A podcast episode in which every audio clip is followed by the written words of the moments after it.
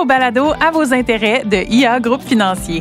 Mon nom est Ashley et cette semaine, on discute de REER, CELI, CELIAP, un sujet qui peut sembler ennuyeux, mais disons-le, Sébastien, ô combien payant et brillant d'en parler. Effectivement, salut Ashley. Puis, euh, on s'était dit, commencer l'année, peut-être faire le point sur euh, tous ces, ces, ces produits-là. Là. Ça sert à quoi? Comment on se sert de ça? C'est pour, c'est pour Ouais, qui? Il y a donc bien beaucoup de lettres. Ouais, puis aussi euh, 2024, c'est une année bisextile, fait que je vous dirais que nos amis conseillers financiers diraient "Hey, vous avez une journée de plus pour épargner. Donc qu'est-ce qu'on fait avec cette journée de plus dans l'année?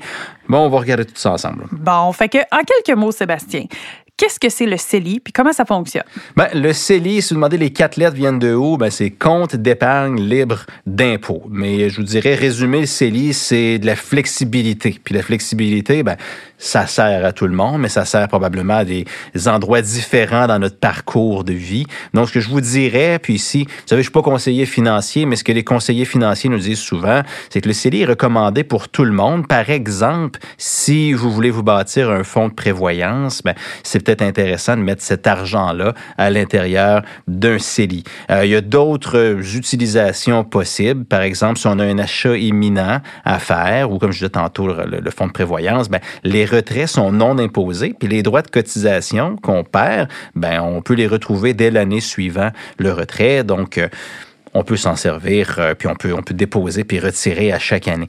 Euh, il y a des options de revenus supplémentaires à la retraite. Ici, on tombe un peu dans le monde de la, de la fiscalité, mais utiliser le CELI au début de la retraite pour repousser la rente du, euh, du régime des rentes du Québec, la RRQ, la pension de sécurité de vieillesse, ça permet de les bonifier, ces deux, euh, ces deux sources de revenus-là, où on peut aussi retirer le REER dans des années où le revenu est moindre, puis le CELI lorsque les revenus seront plus élevés, donc un niveau d'imposition qui va être plus élevé. Donc, il y a moyen d'optimiser une stratégie qui est euh, fiscale ici. Donc, CELI versus REER, ça dépend d'où vous êtes dans votre vie. Puis, comme toujours, parlez avec votre conseiller financier pour savoir qu'est-ce qui est le plus approprié pour vous.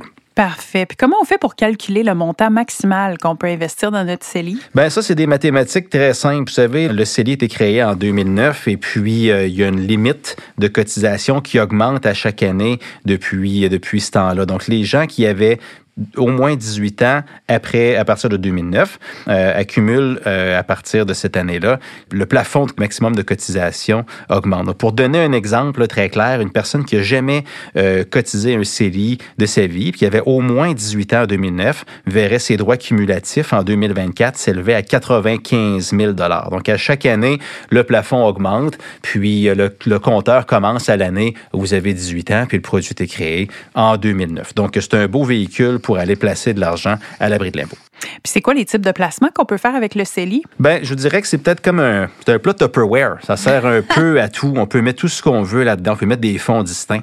On peut mettre des fonds intérêts garantis. On peut mettre un compte euh, d'épargne à intérêt élevé là-dedans. On peut mettre euh, un fonds à intérêt quotidien. On peut acheter des actions, des obligations, des fonds négociés en bourse. Donc, je dirais, il y a plusieurs options de placement qui sont disponibles. Ça va dépendre de votre profil d'investisseur puis votre tolérance au risque. Mais d'ailleurs, c'est parfait pour épargner en vue d'un projet court, moyen euh, ou long terme. Donc, un voyage, l'achat d'une deuxième résidence, une première résidence, bâtir un fonds d'urgence. Donc, je reste un fourre-tout.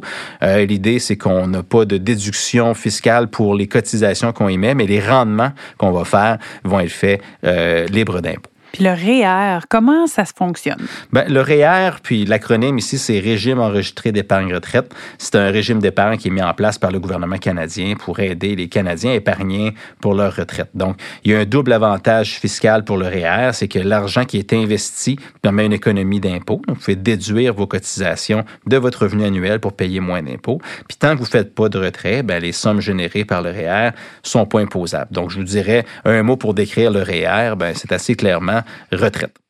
OK, parfait. Puis les montants de cotisation, les limites, les plafonds, ça ressemble à quoi? Ben, pour 2023, dans un REER, vous pouvez cotiser jusqu'à 18% de votre revenu annuel, jusqu'à concurrence de 30 780 Notez que si vous avez un fonds de pension euh, avec votre employeur, ben, il y a des déductions qui sont faites à ce montant-là, là, mais quand même, si vous n'avez pas accès à un fonds de pension, le, le sommet est environ là, à 30, à 30 780 pour euh, 2023. Vos droits de cotisation qui sont inutilisées s'accumulent d'année en année, ce qui signifie que, ça signifie que vous pourriez investir plus de 18 de votre revenu annuel éventuellement si vous n'avez pas maximisé vos cotisations durant les années précédentes. Parfait. Puis y a-t-il des erreurs à éviter? Il y a toujours des erreurs à éviter. Puis, euh, je suis en nommer quelques-unes. C'est peut-être de ne pas profiter des déductions fiscales maximales au cours de votre vie. Ça ne veut pas dire qu'il faut cotiser dans le REER à chaque année si on a des événements de vie qui fait que c'est un peu difficile. Mais avant la retraite, c'est bien d'avoir utilisé toutes les cotisations maximales qu'on aurait pu utiliser euh, dans notre vie. Euh, faut pas oublier de diversifier votre portefeuille d'investissement. Les REER, des, ça, offre des nombreuses options d'investissement, mais c'est les, les règles de base de l'investissement investissement, euh, bien sûr, s'applique euh, à tout placement qu'on va faire dans notre REER. Il euh, faut faire attention, peut-être pas retirer de l'argent trop tôt. Les retraits de votre REER avant l'âge de 71 ans sont soumis à des pénalités fiscales. Ça va réduire votre potentiel de revenus de retraite. Donc, parler avec votre conseiller financier, avoir une bonne planification fiscale, c'est très important ici. Il faut éviter de ne pas tenir compte de votre horizon de placement. C'est de l'argent qui est pris, qu'on met de côté pour la retraite ou peut-être à plus court terme si on veut euh, bénéficier du régime d'achat de propriété, aussi le fameux RAP. Donc, posez-vous la question, c'est quoi l'horizon de placement pour avoir des stratégies qui sont, euh, qui sont cohérentes? Puis surtout, il faut toujours, bien sûr, euh, faire attention aux, aux, frais qui sont associés aux solutions de placement qu'on va choisir. Donc, c'est important de prendre des décisions éclairées, réelles ou non. OK. Puis est-ce que le REER est fait pour tout le monde? Bien, c'est généralement plus efficace pour ceux qui ont un revenu plus élevé ou qui ont besoin de déduire des impôts. Donc, c'est surtout là qu'on a un avantage.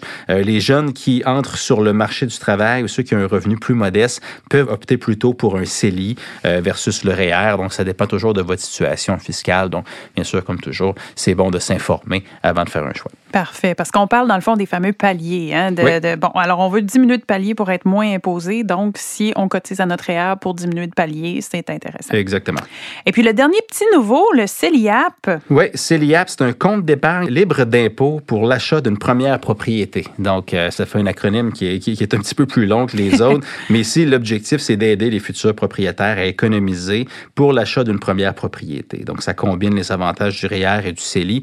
On en a déjà parlé par le passé, euh, quand même avec beaucoup de détails. Je vous dirais un mot pour décrire le CELIAP, ses propriétés, mais les montants euh, cotisés sont, euh, on a une déduction fiscale, puis après ça, quand on sort les, quand on sort les sommes du CELIAP, on n'a pas d'impôt sur ce montant-là. Donc, ça, mixe les avantages du REER et puis du CELI. Puis l'idée, c'est pour aider les Canadiens avec les prix des maisons qui continuent de monter, puis l'abordabilité du logement qui devient de plus en plus difficile à avoir accès à une première propriété. Oui, puis pour tous les détails, on vous invite à réécouter le balado sur le CELIAB du 13 novembre 2023 et là, Sébastien, si j'ai 10 000 à investir cette année, c'est quoi les régimes que je devrais prioriser? Bien, c'est une excellente question. Puis la réponse, c'est que ça dépend euh, beaucoup de la situation des gens. Il n'y a pas de solution, comment dire en anglais, one size fits all. Mais si on, se prête à l'exercice ici, juste à but illustratif, mettons qu'on a une jeune personne de 25 ans qui pourrait prioriser euh, le CELIAP à 8 000 euh, car le CELI puis le REER offrent la possibilité de rattrapage non limité et placer 2 000 dollars en REER. Donc, comme ça, ensuite, on a le retour d'impôt qui pourrait être déposé dans un CELI comme fonds d'urgence. Il y a moyen de faire travailler tous ces outils-là ensemble. Mais c'est important de considérer qu'on pourrait présenter des tonnes de scénarios. L'important à retenir ici, c'est euh, mettez-vous en position d'optimiser l'utilisation des différents régimes. Puis pour ça, demander de l'aide, parler à un conseiller financier, puis chaque année, il y a une réflexion qui s'impose sur la distribution de votre liquidité à investir à travers les régimes, votre âge, votre situation financière, vos objectifs, vos horizons d'investissement. Tout ça, ça aura un impact sur la stratégie financière à mettre de l'avant. Alors, en résumé, le REER est à privilégier pour l'épargne retraite, alors que le CELI sert à réaliser divers projets puis qui permet de la flexibilité.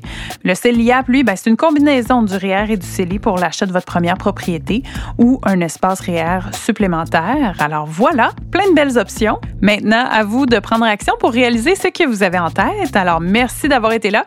N'hésitez pas à nous écrire si vous avez des questions ou des commentaires.